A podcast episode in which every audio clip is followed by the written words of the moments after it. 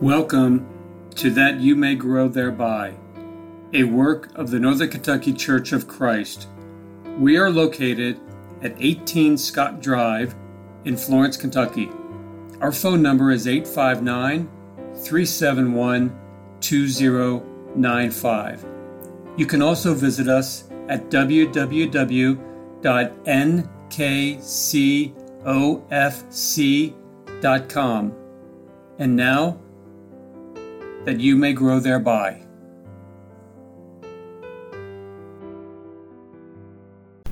Thank you for listening to That You May Grow Thereby.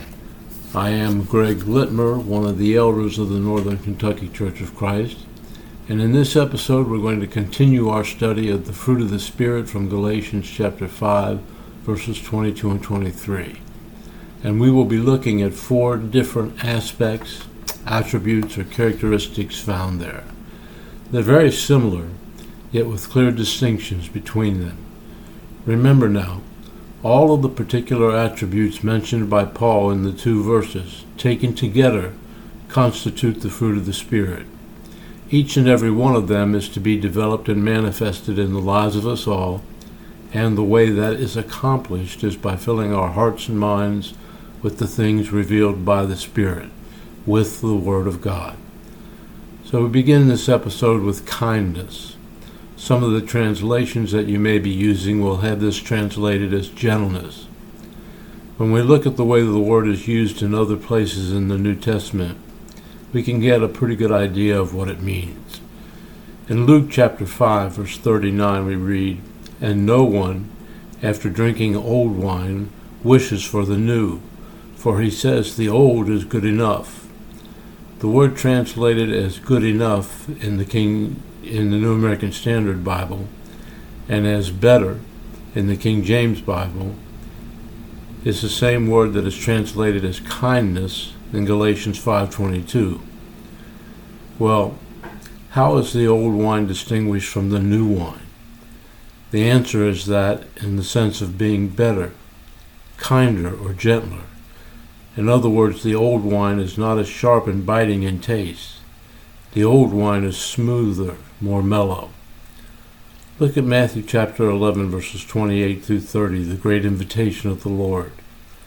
Jesus said, Come unto me, all ye that labor and are heavy laden, and I will give you rest.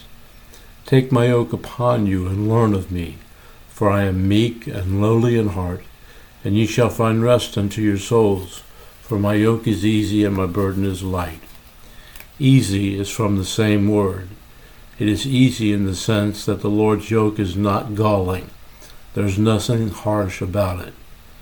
So, by looking at these two passages, we begin to get an idea of what kindness means. It is speaking of a gentle or a kind disposition. There are people who are extremely caustic and harsh in what they say and how they say it. There are some who just seem to be constantly hurting people, even when they are trying to do good because of the manner in which they do it. It's often described as some who will tell individuals that they are going to go to hell if they do not repent and render obedience to the gospel, and it appears as though they're glad that that is the case. Others can say essentially the same thing but not alienate the one to whom they say it. In their words and actions toward each other, it is obvious that there is genuine care and concern. Now before we finish talking about kindness, I want to look at goodness from Galatians 5:22.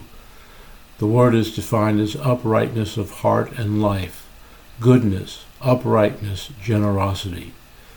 The problem we have is in determining the exact meaning Paul had in mind when he used this word in Galatians 5. You see, goodness is very broad in meaning, and its definition depends very much on the context in which it is used. We must also ask, how is this different in meaning from kindness? If we consider goodness as uprightness, zeal for goodness and truth, we can see a person exercising that aspect of the fruit of the Spirit even in rebuking and correcting and chastising. Think of Jesus in the temple in John 2, chapters thir- er, verses 13 through 17. There the Bible tells us, the Passover of the Jews was near, and Jesus went up to Jerusalem. And he found in the temple those who were selling oxen and sheep and doves, and the money changers seated at their tables. And he made a scourge of cords and drove them all out of the temple, with the sheep and the oxen. And he poured out the coins of the money changers and overturned their tables. And to those who were selling the doves, he said, Take these things away. Stop making my father's house a place of business. His disciples remembered that it was written, Zeal for your house will consume me. Think of Jesus as he stood before the scribes and Pharisees in Matthew 23 and issued those scathing rebukes of them. Jesus said unto them, Woe unto you, scribes and Pharisees, hypocrites! For ye pay tithe of mint and anise and cummin, and have omitted the weightier matters of the law, judgment, mercy, and faith. He called them blind guides and whited sepulchres full of dead men's bones and of all uncleanness. In his rebuke and in his denunciations, in his displays of righteous indignation, Jesus was acting in the strict spirit of goodness, uprightness, zeal for truth. However, in these displays of righteous indignation, we could not say that our Lord's kindness or gentleness, an attribute he also possessed in abundant fashion, was being displayed.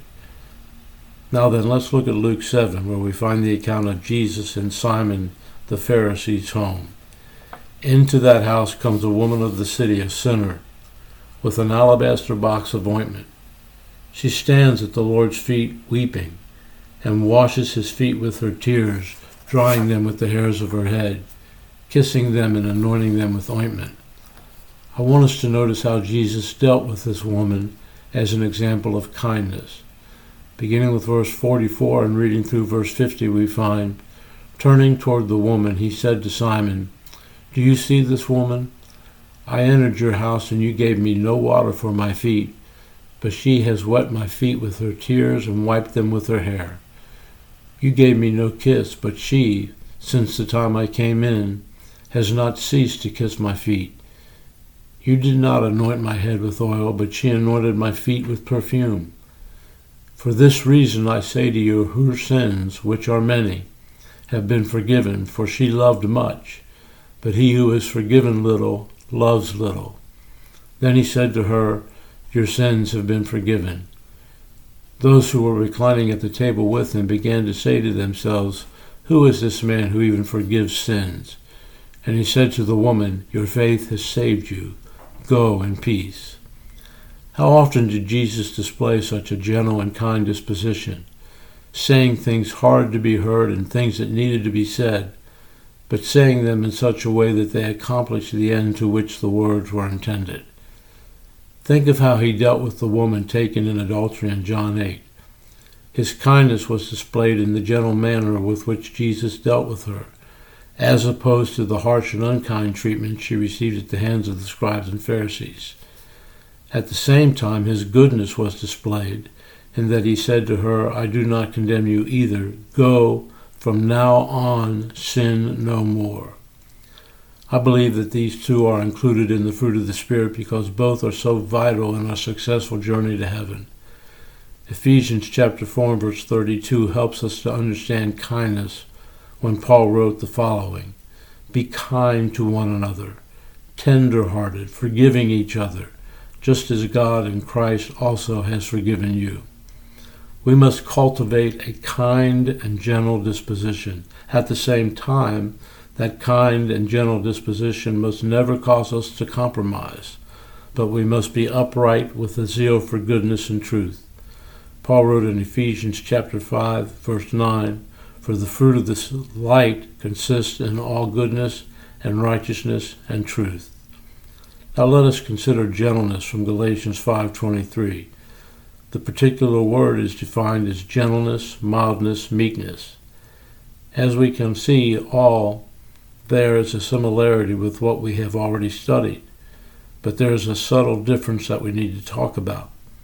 Gentleness or meekness is that attribute of personality that recognizes and accepts God's dealings with us. The meek person understands the use that God makes of bad situations and bad individuals to chastise his people. One fellow explained it this way He that is meek or gentle will know himself a sinner among sinners, and this knowledge of his own sin will teach him to endure meekly the provocations with which they may provoke him, and not to withdraw himself from the burdens which these sins may impose upon him. Don't confuse gentleness or meekness with cowardice. They are not the same. Our society today highly esteems the self assertive kind of person who will not let anyone trample on his or her rights. Should someone violate those rights, and it is Katie bar the door, that is not how a Christian reacts. We are to be meek, which practically means that we recognize that we are a sinner among sinners. Therefore, when someone sins against us, we bear it patiently. That does not mean that we ignore the sin. Indeed, we go to the sinner with that sin. But we seek to grow spiritually from the problem, recognizing that we might be tempted to act the same way as the one who committed the sin against us. To be gentle or meek does not mean to be spineless.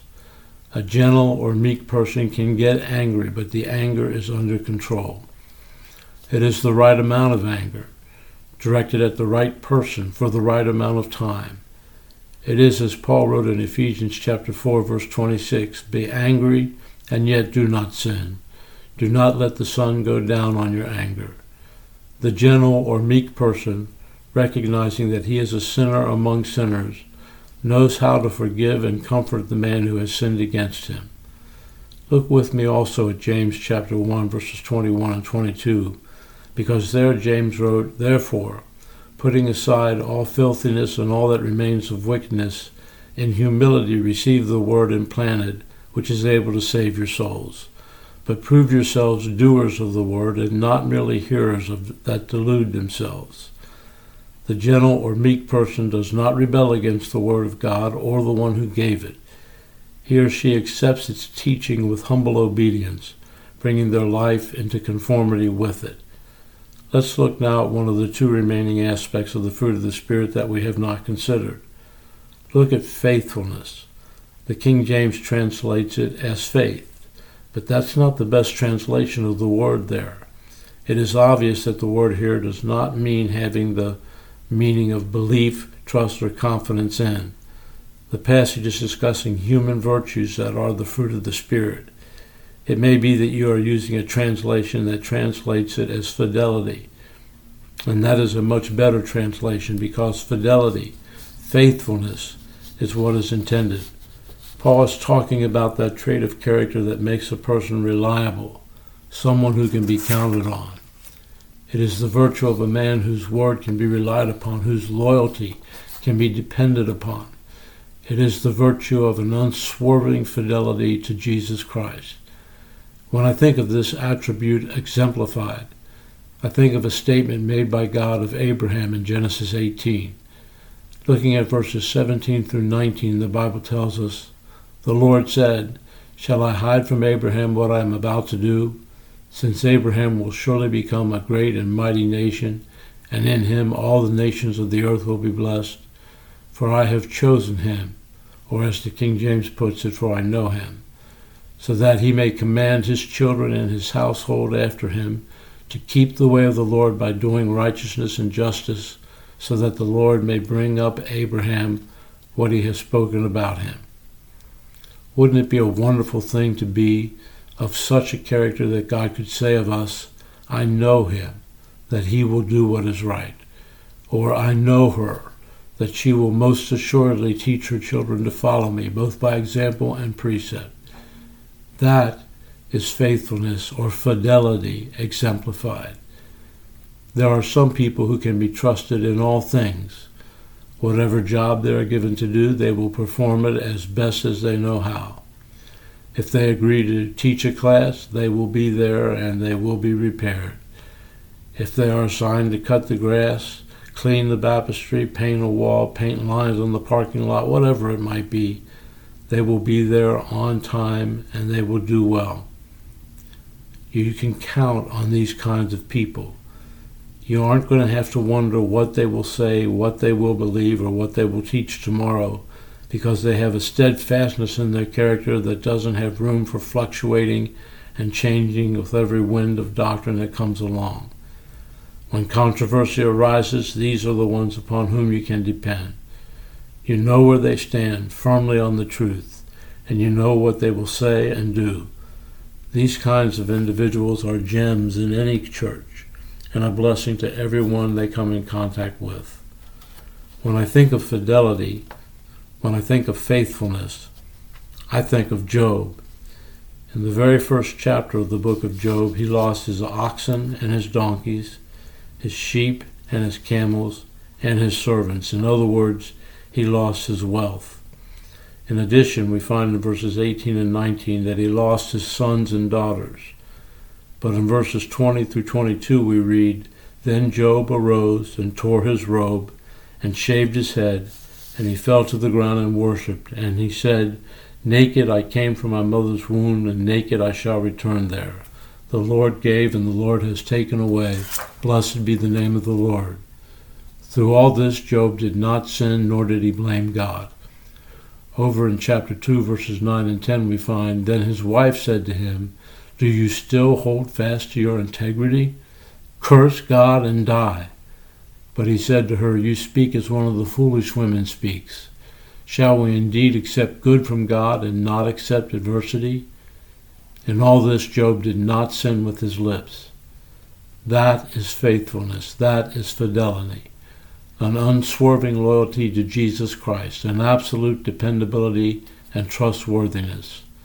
And so, what better people can there possibly be than those who live their lives characterized by joy, peace, patience, kindness, goodness, faithfulness, gentleness, and self control.